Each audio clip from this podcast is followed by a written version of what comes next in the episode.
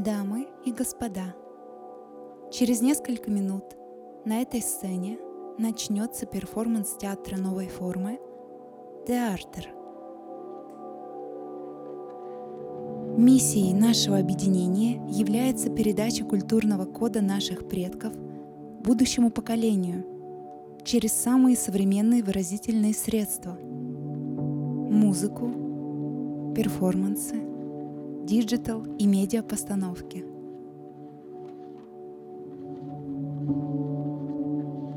Для нас большая честь сегодня разделить этот вечер с вами, стать частью фестиваля «Этноскоп», почувствовать себя среди единомышленников, которыми движет подобная идея.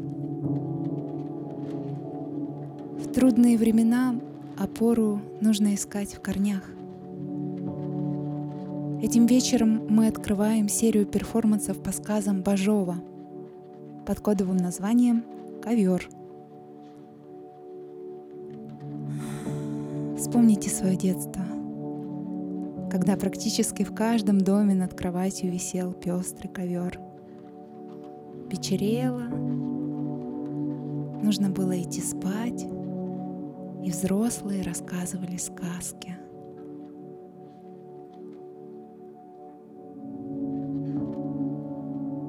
Вот этот ковер над кроватью захватывал все воображение. В сумерках очертания на ковре приобретали новые значения. Это был каждодневный гипнотический ритуал. Момент соединения со своим родом — момент, когда родители, пусть и иносказательно, но могли говорить всю правду.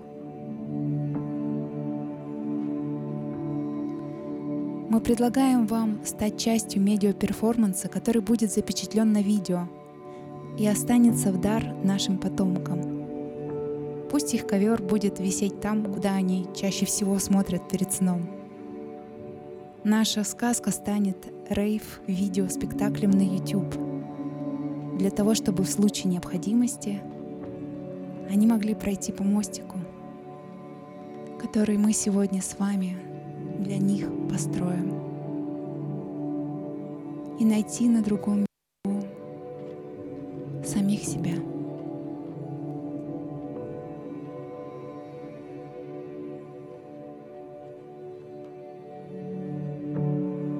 Современный язык коммуникации подрастающего поколения можно долго рассуждать, плохо он или хорош, однако нельзя отрицать тот факт, что он объемен. Только за последние 30 лет книги и газеты сменились на ТВ и кино, длинные метры на клипы. И вот в 2022 человечество говорит на мультиязыке — состоящим из аудио, видео, текста, дресс-кода, моды, дизайна, цифрового этикета, монтажа, спецэффектов и постоянно меняющихся форм, способных все это вместить.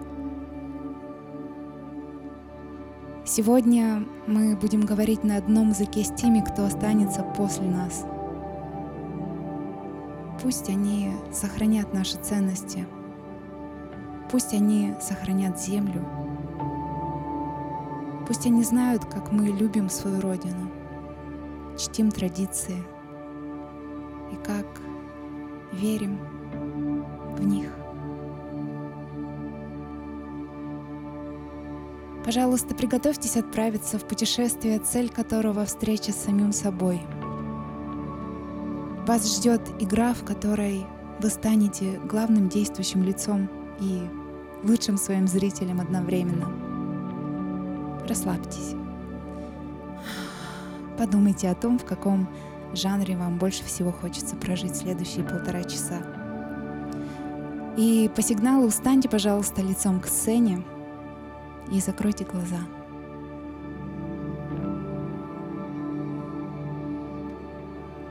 Все, что дальше произойдет, будет полностью зависеть только от вас и вашего намерения.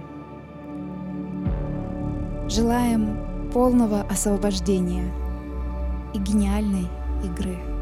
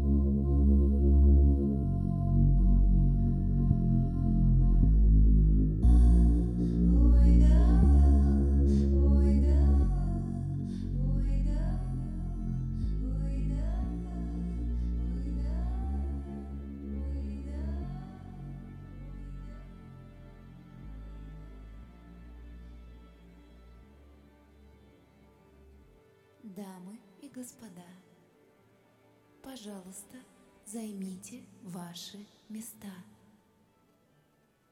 До начала загрузки в игру остается 30 секунд. Пожалуйста, освободите свои руки, убрав из них лишние предметы. И зайдите в главное меню игры, надев вашу высокотехнологичную VR-маску на глаза.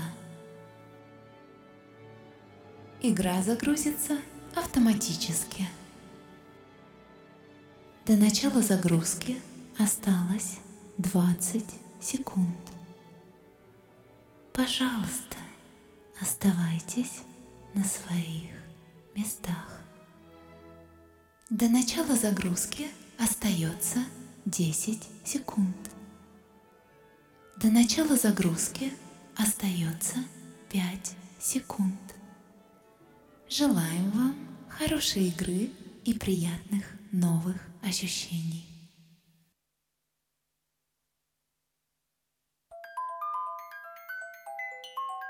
Держите свои глаза закрытыми до окончания загрузки. Добро пожаловать в Фиартер. Настройтесь на внутренние ощущения и расслабьтесь. Добро пожаловать в Фиартер. Для того, чтобы начать спектакль, мысленно скажите «да». Проведем настройку аудиосистемы. Проверка уровня громкости. Проверка уровня громкости. Проверка уровня громкости. Лево, лево, лево, право, право, лево, право. Слышу хорошо. Я слышу очень хорошо. Я слышу левым ухом.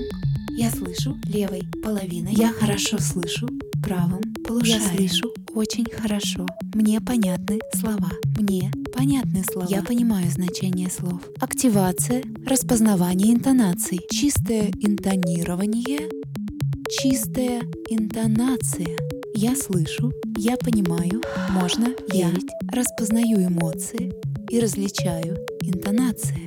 Проверка синхронизации всех систем. Решите мысленно пример 5 плюс 5, 2 плюс 8, 2 плюс 3 плюс 5. Верно. Снова 10. Спасибо. Система включена. Активировать телесные ощущения.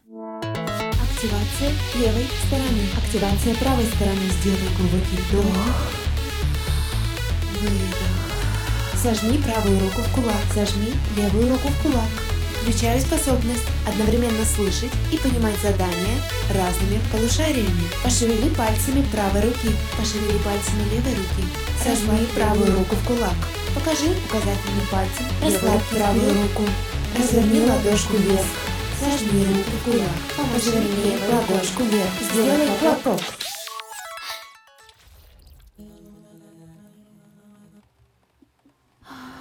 Пусть ваши глаза остаются закрытыми. Прямо сейчас мы настроимся.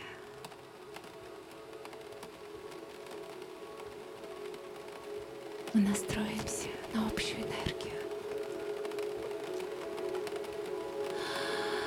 Давайте сделаем вдох и выдох.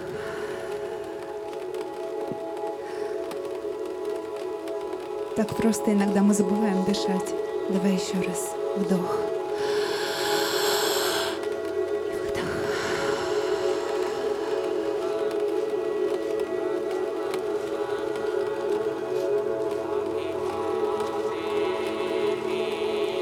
Я чувствую свои руки. Мои глаза остаются закрытыми, но прямо сейчас я могу поднять свои руки. Я начинаю водить ими в воздухе.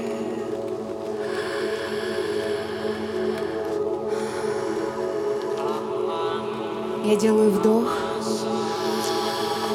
а на выдохе я ощущаю, как от моих ладоней исходит свет.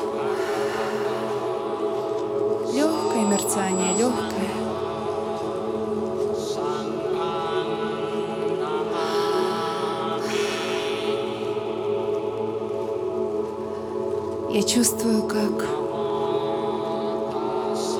мои пальцы ощущают дуновение ветра. Я даже могу сказать, какая сейчас примерно температура воздуха здесь. Или влажность. М-м, хочу почувствовать себя. Сейчас я сложу руки вместе и потру их сильно-сильно, чтобы почувствовать тепло. Это мое тепло. Ощущаю свои границы и ощущаю тепло. От моих пальцев я чувствую, как течет моя кровь. И это не только моя кровь, это еще и кровь моих предков. Это очень странно чувствовать, но все выборы, все решения, которые принимали до меня мои предшественники, заключаются здесь, во мне, в моей крови. Я делаю вдох и ощущаю, как моя кровь насыщается кислородом, таким свежим, свежим лесным воздухом.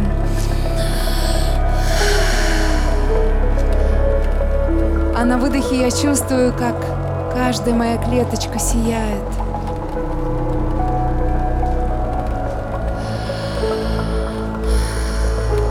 Я чувствую, как этим сиянием заражается каждый орган моего тела. Делаю вдох и на выдохе ощущаю, как сияют все-все мои органы. Я делаю вдох и ощущаю, как кровь течет по моим ногам. Я чувствую свою связь с землей. Чувствую. Я стою на родной земле. Это мой дом.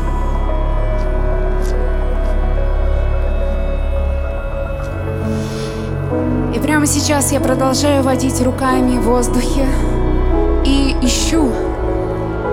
Я отдаю свой свет и ищу того, кого я могу притянуть на этот свет. Прямо сейчас я могу нащупать незнакомого мне человека или того, с кем я приехал на этот фестиваль. Я ощущаю тепло этого человека. Обязательно я сейчас найду любого человека и почувствую его тепло.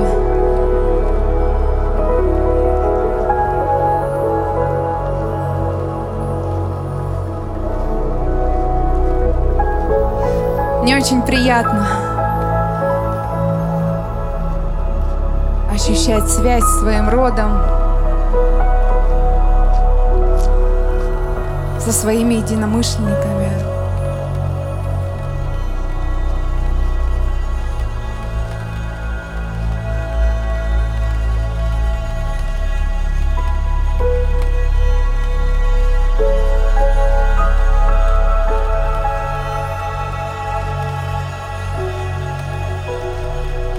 Вдыхаю и чувствую, как все мои органы насыщаются кислородом. А выдыхая, отдаю свое тепло этому пространству. Сегодня все зависит от меня. Прямо сейчас я открою глаза и увижу человека, в чьих глазах я почувствую связь со своими предками.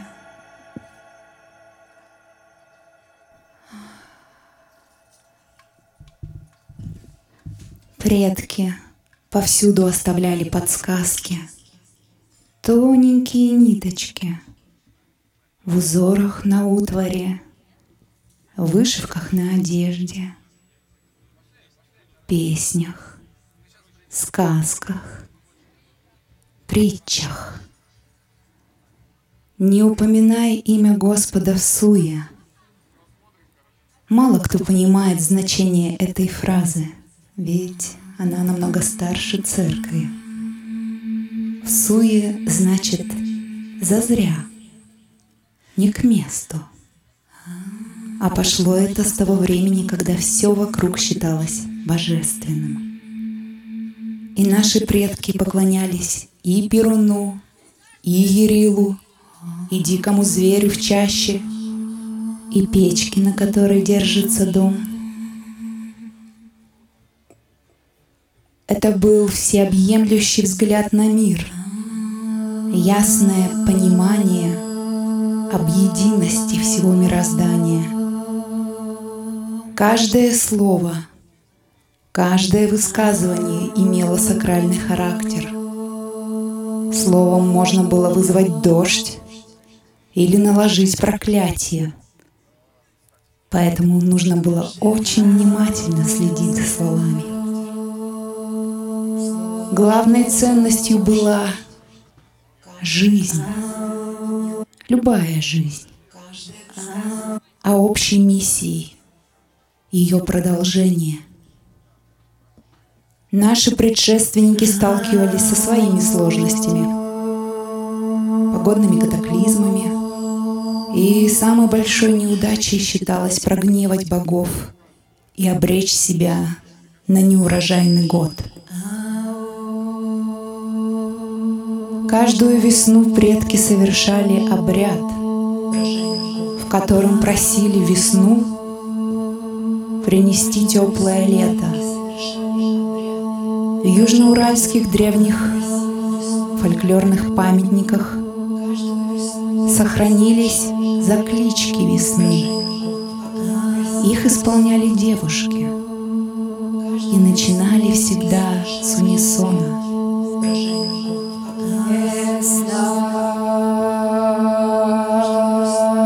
Во время песни каждый член общины выдвигал свои требования. При этом слова песни не менялись. Каждый просил о чем-то своем, вплетая в традиционный мотив новую партию. А в конце все непременно приходили в согласие.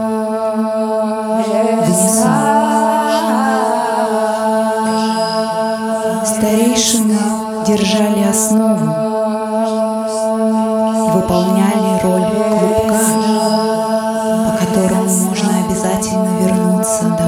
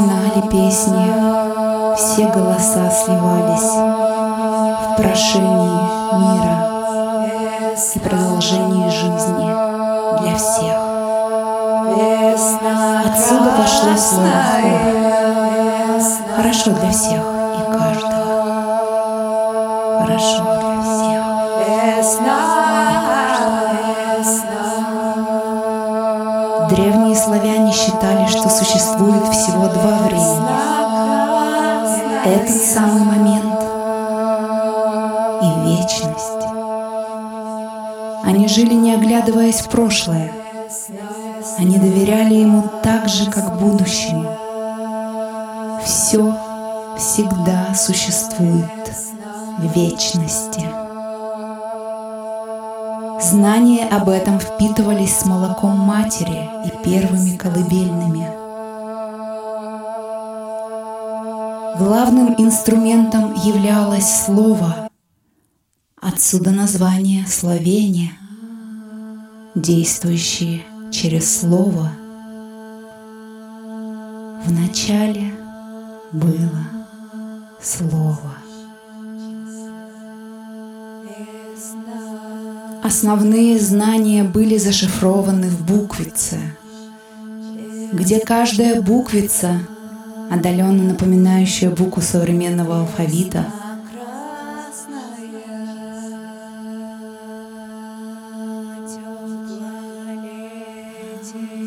представляла собой многогранный образ. И даже незнакомое сочетание этих буквиц легко расшифровывалось автоматически. До нас дошли отголоски этого интуитивного понимания. Если, к примеру, после буквицы хорь, похожей на букву Х,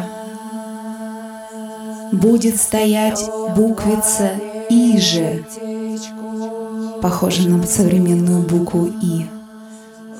Для русского человека подсознательно слово будет иметь слегка негативный окрас. Хи-хи, химия, хереть, хитрость.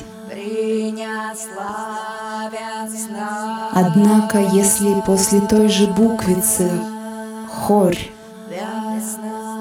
мы поставим буквицу «он», похожую на букву «о», мы чисто интуитивно будем ощущать слово «хорошим». Например, слово «хорошо», «хор», «хоровод», «хором», «ходатайство», «хозяин», «хохотать».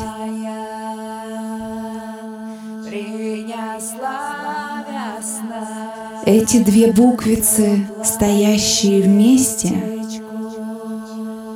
дают ощущение общего, совместного в тот момент, когда слова «нахи» вызывают чувство противопоставления и отдаления. Причем очень часто можно проследить работу этих образов даже в современных иностранных языках. Например, то же слово «хорошо» известно в другой культуре как «good», «god», «божественно». В славянском языке тоже есть слово «гад».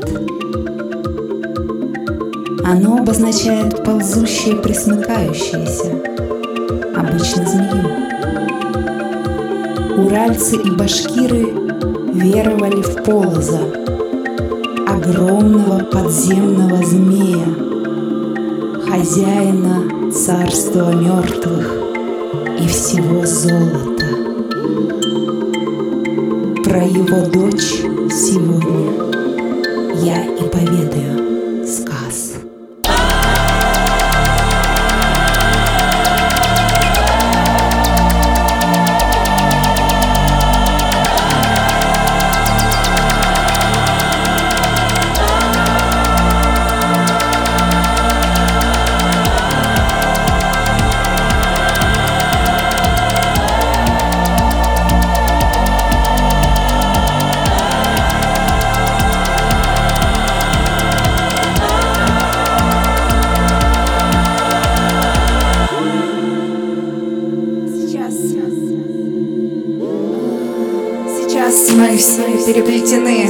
Одной нитью. Сегодня из этой нити мы сплетем свой ковер.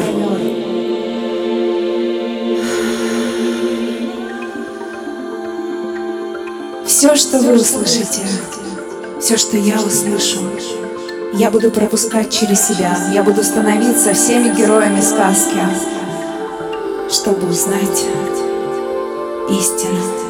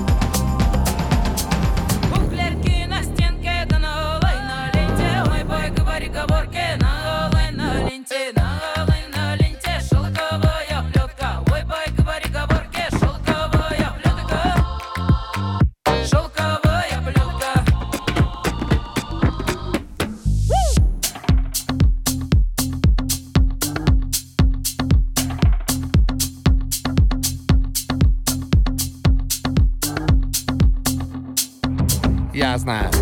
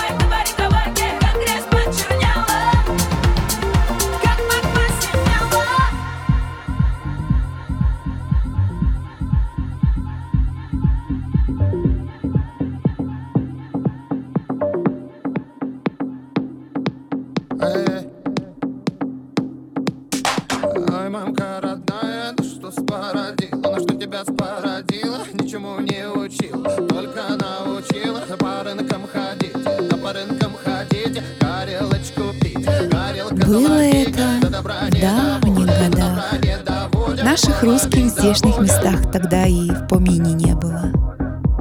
Башкиры тоже не близко жили. Им, видишь, для скота приволье требуется, где еланки да степочки.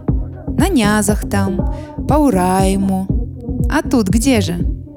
Теперь лес в небо дыра, а в ту пору и вовсе не пройти, не проехать. В лес только те и ходили, кто зверя промышлял. И был, сказывают, в башкирах охотник один. Айлыпом прозывался. Удалее его не было. Медведя с одной стрелы бил. Сухатого за рога схватит, да через себя бросит. Тут зверю и конец. Про волков и прочее говорить не осталось. Ни один не уйдет, лишь бы Айлып его увидел. Вот раз едет этот Айлып на своем коне по открытому месту и видит. Лисичка бежит. Для такого охотника лиса добыча малая. Ну, все ж таки думает, дай позабавлюсь, плеткой пришибу. Пустил Айлып коня, а лисичку догнать не может. Приловчился стрелу пустить, а лисички быть бывало. Ну что, ушла так ушла, ее счастье. Только подумал, а лисичка вон она, за пенечком сидит, да еще потявкивает, будто смеется. Где тебе? Приловчился лып стрелу пустить. Опять не стало лисички. Опустил стрелу, лисичка на глазах, да и потявкивает. Где тебе? Вошел задор Айлып. Погоди, рыжая. Еланки кончились, пошел густой пригустой лес. Только это Айлыпа не остановила. Слез он с коня, да за лисичкой пешком. А удачи все нет. Тут она близко, а стрелу пустить не может. Отступиться тоже неохота. Ну как, этакий охотник, а лису забить не сумел. Так-то и зашел Айлып вовсе в неведомое место. И лисички не стало. Искал, искал. Нет. Дай, думает, огляжусь. Где хоть я? Выбрал листвянку повыше, да и залез на самый шатер. Глядит, недалечко от той листвянки речка с горы бежит. Небольшая речка, веселая, с камешками разговаривает. И в одном месте так блестит, что глаза не терпят. Что, думает, такое? Глядит, а за кустом на белом камешке девица сидит, красоты невиданной, неслыханной. Косу через плечо перекинула и по воде конец спустила. А коса-то у ней золотая и длиной десять сажен. Речка от той косы так горит, что глаза не терпят. Загляделся Лып на девицу, а она подняла голову, да и говорит. Здравствуй, Алып. Давно я от своей нянюшки-лисички про тебя наслышана. Будто ты всех больше да краше, всех сильнее, гораздо удачливее. Не возьмешь ли меня замуж? Какой, спрашивает, за тебя Колым платить? Какой, отвечает Колым, коли мой дядя всему золоту хозяин. Да и не отдаст он меня добром. Убегом надо, коли смелости до ума хватит. Айлы брат радеханик соскочил с листвянки, бежал к тому месту, где девица сидела, да и говорит, «Коли твое желание такое, так про меня и слов нет. На руках унесу, никому отбить не дам». В это время лисичка у самого камня тявкнула, ткнулась носом в землю, поднялась старушонка сухая, да и говорит, «Эй, айлы, пайлы, пустые слова говоришь. Силой да удачей похваляешься, а не мог вот в меня стрелу пустить». «Правда твоя», — отвечает, «в первый раз со мной такая плошка случилась». «То-то и есть. А тут дело похитрее будет. Эта девица — Полозова дочь. Прозывается «Золотой волос». Волосы у нее из чистого золота. Ими она к месту и прикована. Сидит до косу полощет, а весу не убывает. Попытай вот, подыми ее косынку. Знаешь, пору ли тебе ее снести? Айлып, ну он из людей на отличку. Вытащил косу и давай ее на себя наматывать. Намотал сколько-то рядов, да и говорит той девице. Теперь, милая моя невестушка, золотой волос, мы накрепко твоей косой связаны, никому нас не разлучить. С этими словами подхватил девицу на руки, да и пошел. Старушонка ему ножницы в руку сует. Возьми-ка ты, скромный, хоть это... На что мне, разве у меня ножа нет? Так бы и не взяла Айлып, да невеста его золотой волос говорит. Возьми. Пригодится. Не тебе. Вот, пошел Айлып лесом. С листвянки-то он понял маленько, куда правиться. Сперва бойко шел, только ему тяжело. Даром, что сила была, с людьми не сравнишь. Невеста видит, Айлып притомился, говорит, давай я сама пойду, а ты косу понесешь. Легче все ж таки будет. Дальше уйдем, а то хватится меня дяденька. Живо притянет. Как, спрашивает, притянет?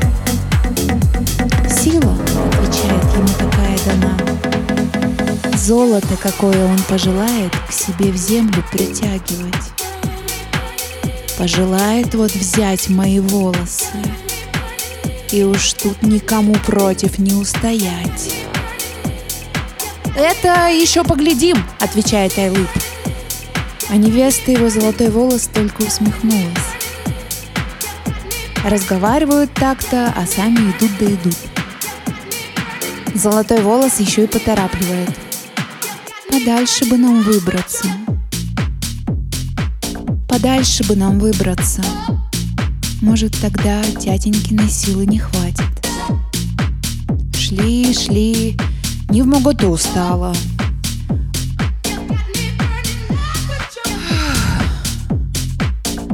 «Отдохнем маленько», — говорит Айлып. И только они сели на траву, так их в эту землю и потянуло. Золотой волос успела таки, ухватила ножницы, да и перестригла волосы, какие Айлып на себя намотал. Тем только он и ухранился. Волосы в землю ушли, а он поверх остался. Вдавила все ж таки его, а невесты не стало. Не стало и не стало, как будто вовсе не было. Выбился Айлып из Емины и думает, это что же, невесту из рук отняли, и неведомо кто. Ведь это стыд моей голове. Никогда такому не бывать. Живой не буду, а найду ее. И давай он в том месте, где девица-то сидела, землю копать. День копает, два копает, а толку мало. У Айлыпа много, а инструменту нож да шапка. Много ли ими сделаешь? Надо, думает, заметку положить, да домой сходить. Лопату и прочее притащить. Только подумал, а лисичка, которая его в те места завела, тут как тут. Сунулась носом в землю. Старушонка сухонько поднялась, да и говорит. «Эй ты, скоро ум, скоро ум! Ты золото добывать собрался, а ли что?» «Нет», — отвечает, — «невесту свою отыскать хочу». «Невеста твоя», — говорит, — «давным-давно на старом месте сидит, слезы точит, да косу в речке мочит. А коса у ней стала двадцать сажен. Теперь и тебе не в силу будет ту косу поднять». «Как же быть, тетушка?» — спросила Эй. «Давно бы, говорит так. Сперва спроси да узнай. Потом за дело берись. А дело твое будет такое. Ступай ты домой. Да и живи так, как до этого жил. Если в три года невесту свой золотой волос не забудешь, опять за тобой приду. Один побежишь искать, тогда вовсе ее больше не увидишь. Не привыкай, лып, так ты ждать. Юбу схвату, да сразу. А ничего не поделаешь. Надо. Пригорюнился и пошел домой. Ох, только и потянулись эти три годочка. Весна придет, и то не рад. Скорее бы она проходила. Люди примечать стали, что-то поделалось с нашим Ойлыпом, на себя не походит.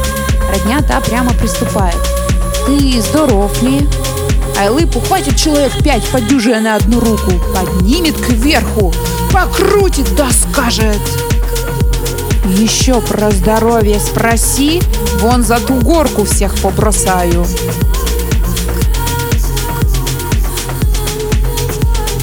Свою невесту золотой волос из головы не выпускает.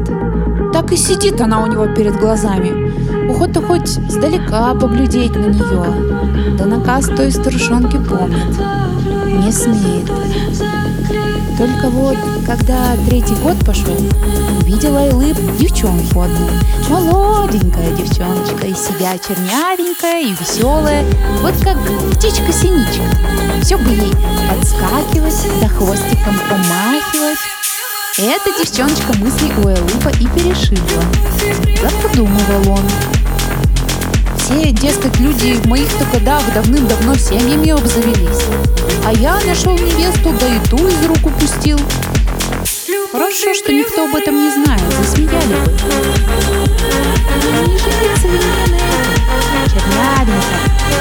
Там-то еще выйдет, либо нет, а тут Колым заплатил и переживу. Отец с матерью рады будут ее отдать, да и она по всему, видать, плакать не станет. Подумает так. Потом опять свою невесту золотого вспомнил. Только уж не по-старому. И столь жалко, сколь обидно, из рук вырвали. Нельзя тому попускаться. Как кончился третий год, увидела Элык ту лисичку. Стрелу про нее не готовил. А пошел, куда та лисичка повела. Только дорогу перемечать стал. Где лисину затешит, где на камне свою тамбу выбьет, где еще какой знак поставит. Пришли к той же речке, сидит девица. А коса у нее вдвое больше стала. Подошел Айлы, поклонился. Здравствуй, невеста моя любезная, золотой волос.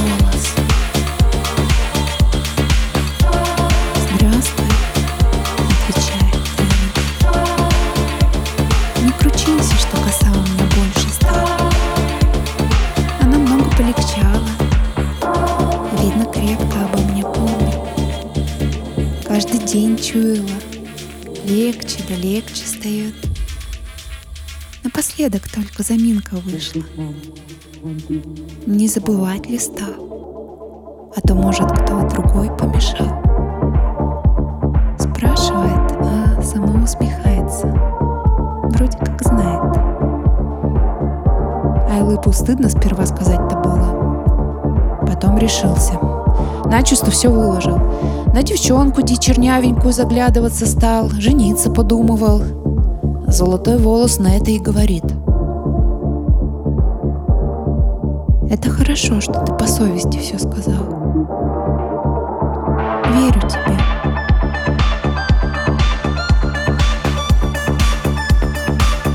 Пойдем поскорее. Может, удастся нам на этот раз убежать, где тятеньки на силу не возьмет. Вытащил Айлы косу из речки, намотал на себя, взял у няни лисички ножницы, и пошли они лесом домой. Дорожка-то у Айлы помеченная. Ходко идут, до ночи дошли. Как вовсе темно стало, Айлыба говорит. Давай полезем на дерево. Может, сила твоего отца не достанет нас дерево-то? И то правда, отвечает золотой волос. Ну, а как двоим на дерево залезать, коли они косой-то, как веревкой связаны? Золотой волос и говорит. Отстригнуть надо. Зря я эту на себе таскаю. Хватит, если до пять хоть оставить. Ну, Айлыпу жалко. Нет, говорит, лучше так сохранить. Волосы-то, видишь, какие мягкие, да тонкие. Рукой погладить любо. Вот размотал себя Айлып косу. Полезла сперва на дерево золотой волос. Но у женщины непривычное дело, не может. Айлып ей так сяк подсобляет. Взлепилась таки до сучков. Айлып за ней живехонько и косу ее всю земле поднял. По сучкам еще взмостились сколько, да в самом том месте, где вовсе густой плетень, останов и сделали. Тут и переждем до свету, говорит Айлып. А сам давай свою невесту косой-то к сучкам припутывать. Не свалилась бы, коли задремать случится. Привязал хорошо, да еще похвалился. Ай-яй, крепко. Теперь сосни маленько, а я по караулю. Как свет, так и разбужу. Золотой волос и верно скорехонько уснула. Да и сам Айлып заподремывал. Такой, слышка, сон навалился. Никак отогнать не может.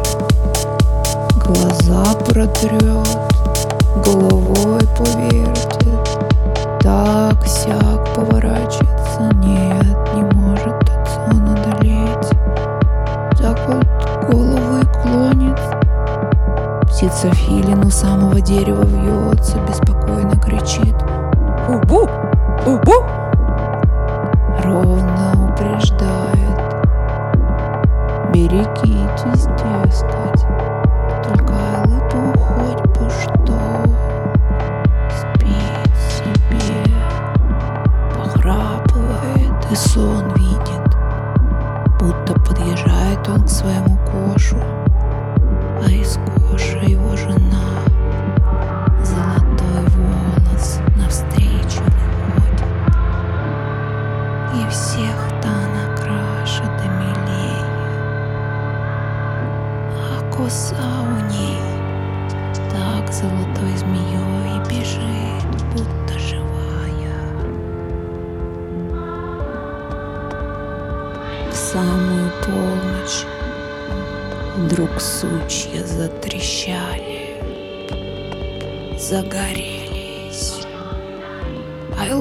обожгло и на землю сбросила.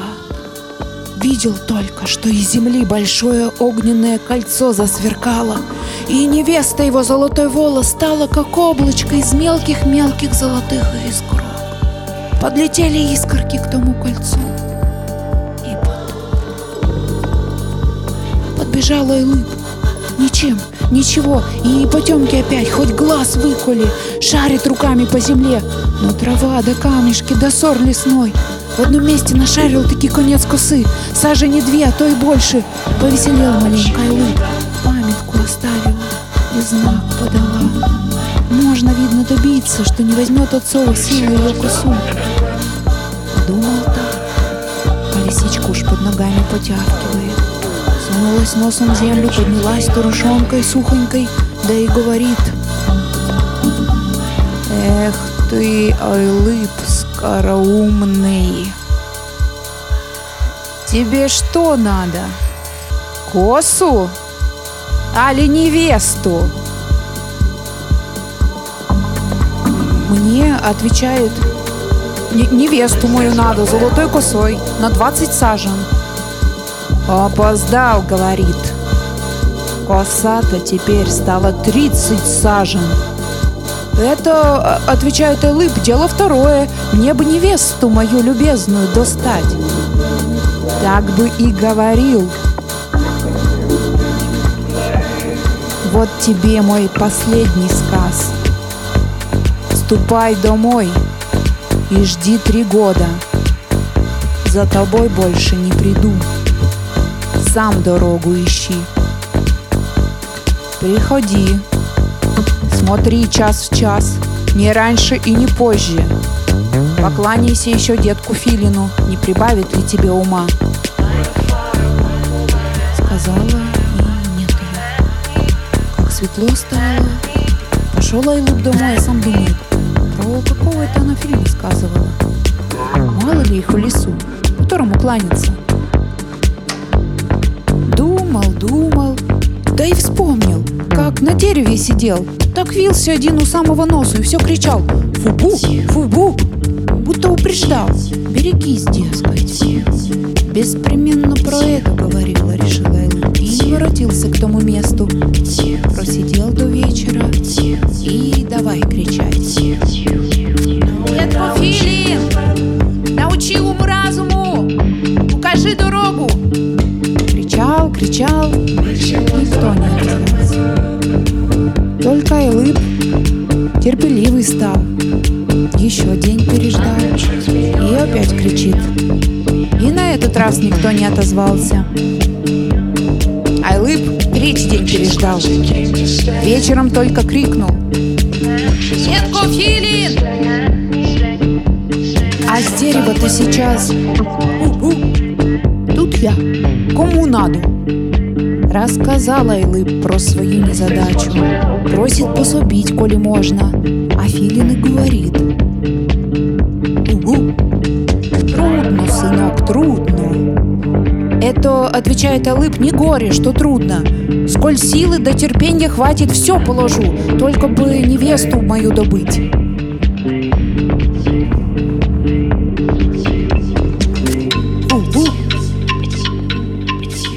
Дорогу скажу. Слушай. И тут Филин рассказал по порядку. Полозу здешних местах большая сила дана. Он тут всему золоту полный хозяин. У кого хочешь отберет. И может Полоз все место, где золото родится, в свое кольцо взять. Три дня на коне скачи, и то из этого кольца не уйдешь. Только есть все ж таки в наших краях одно место, где полозова сила не берет. Ежели со снуровкой, так можно и золотом от полоза уйти. Ну, недешево это стоит. Обратного ходу не будет.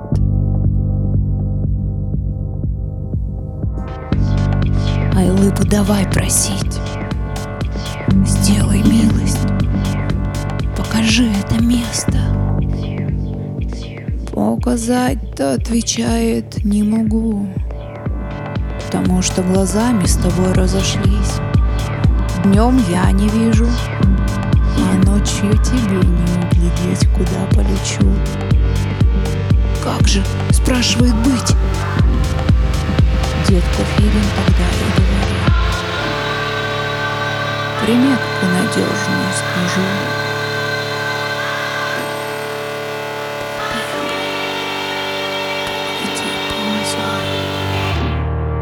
И увидишь. В одном посередке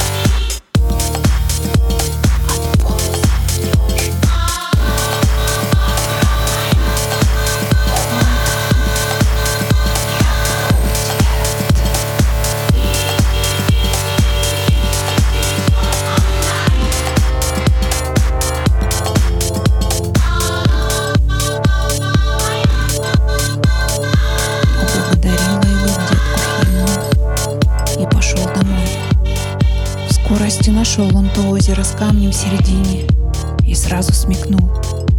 В день до этого места не добежать. То надо конскую дорогу наладить. Вот и принялся Айлып дорогу прорубать. Легко ли дело одному-то до пушистому лесу на сотни верст с вершком, когда его все силы выбьется, Вытащит тогда косу, конец-то ему. Asmod.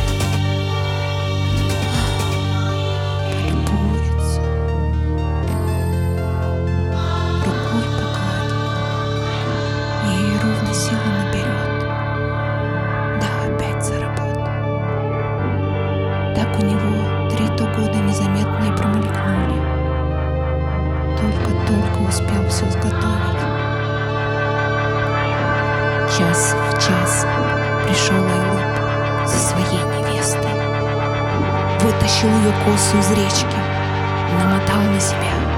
И побежали они бегом по лесу. Добежали до прорубленной дорожки, а там шесть лошадей приготовлено. Сел Айлып на коня, невесту свою посадил на другого, четверку на повода взял, да и припустили, сколько конской силы хватило.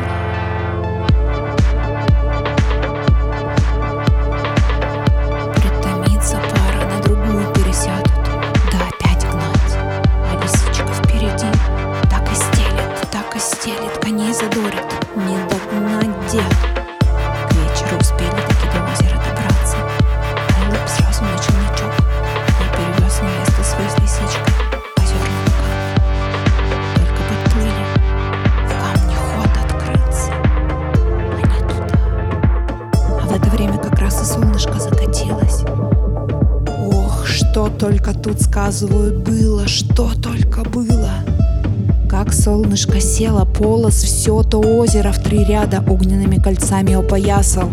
По воде-то во все стороны золотые искры так и побежали. Дочь свою все ж таки вытащить не мог. Филин полозу вредил, сел на озерный камень, да и заладил одно. Бу-бу, бу-бу, бу-бу. Прокричит этак три раза, огненные кольца и потускнеют маленько, вроде остывать станут.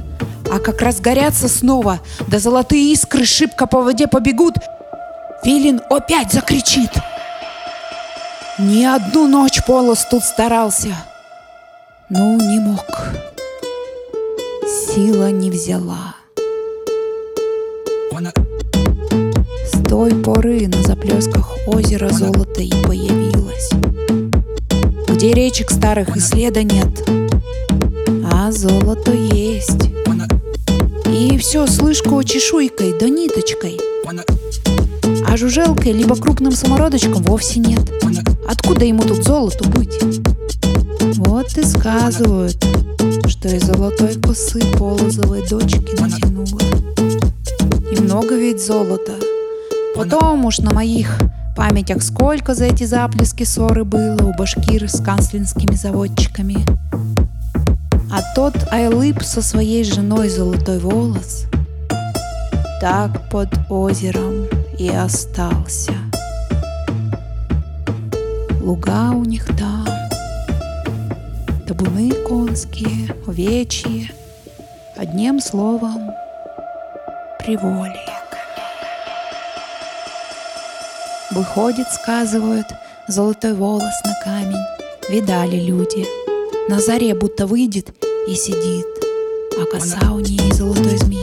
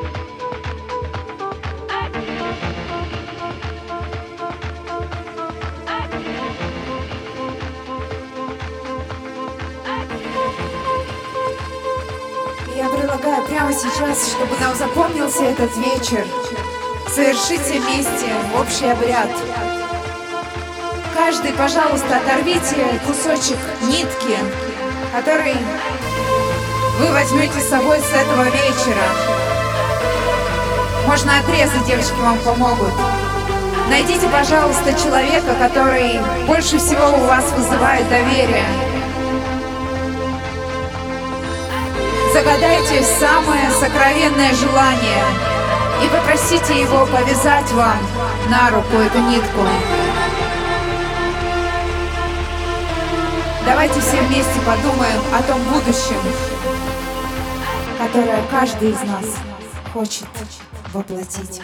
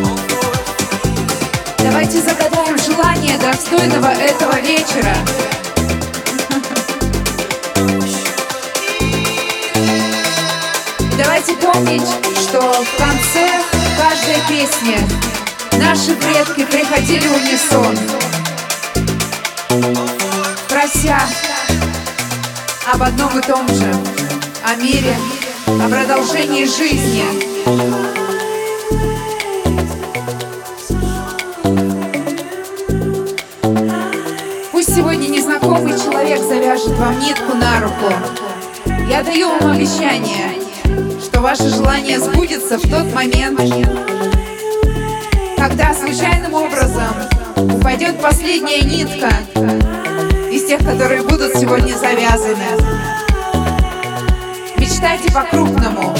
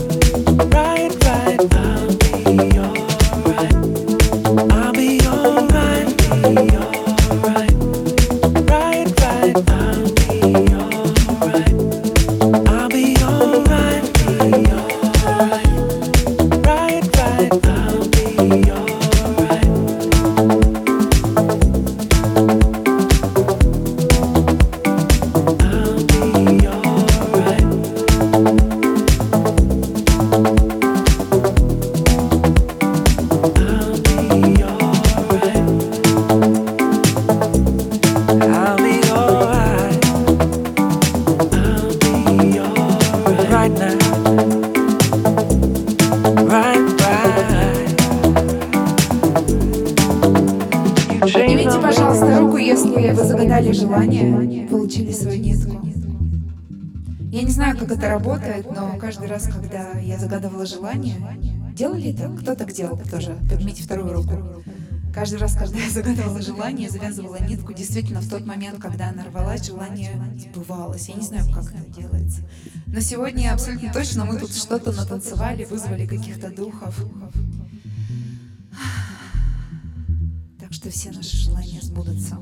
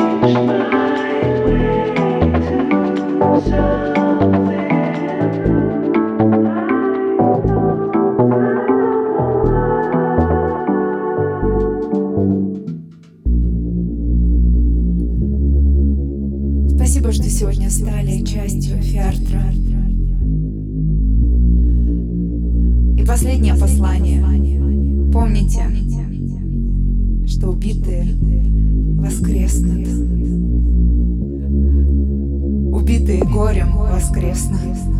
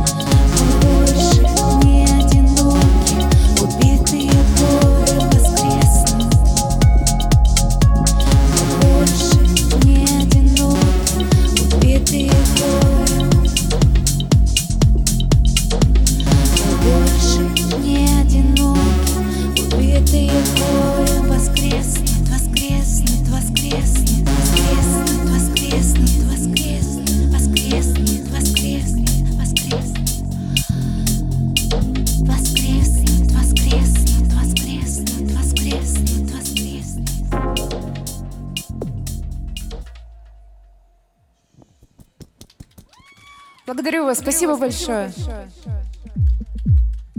Это был фиартер.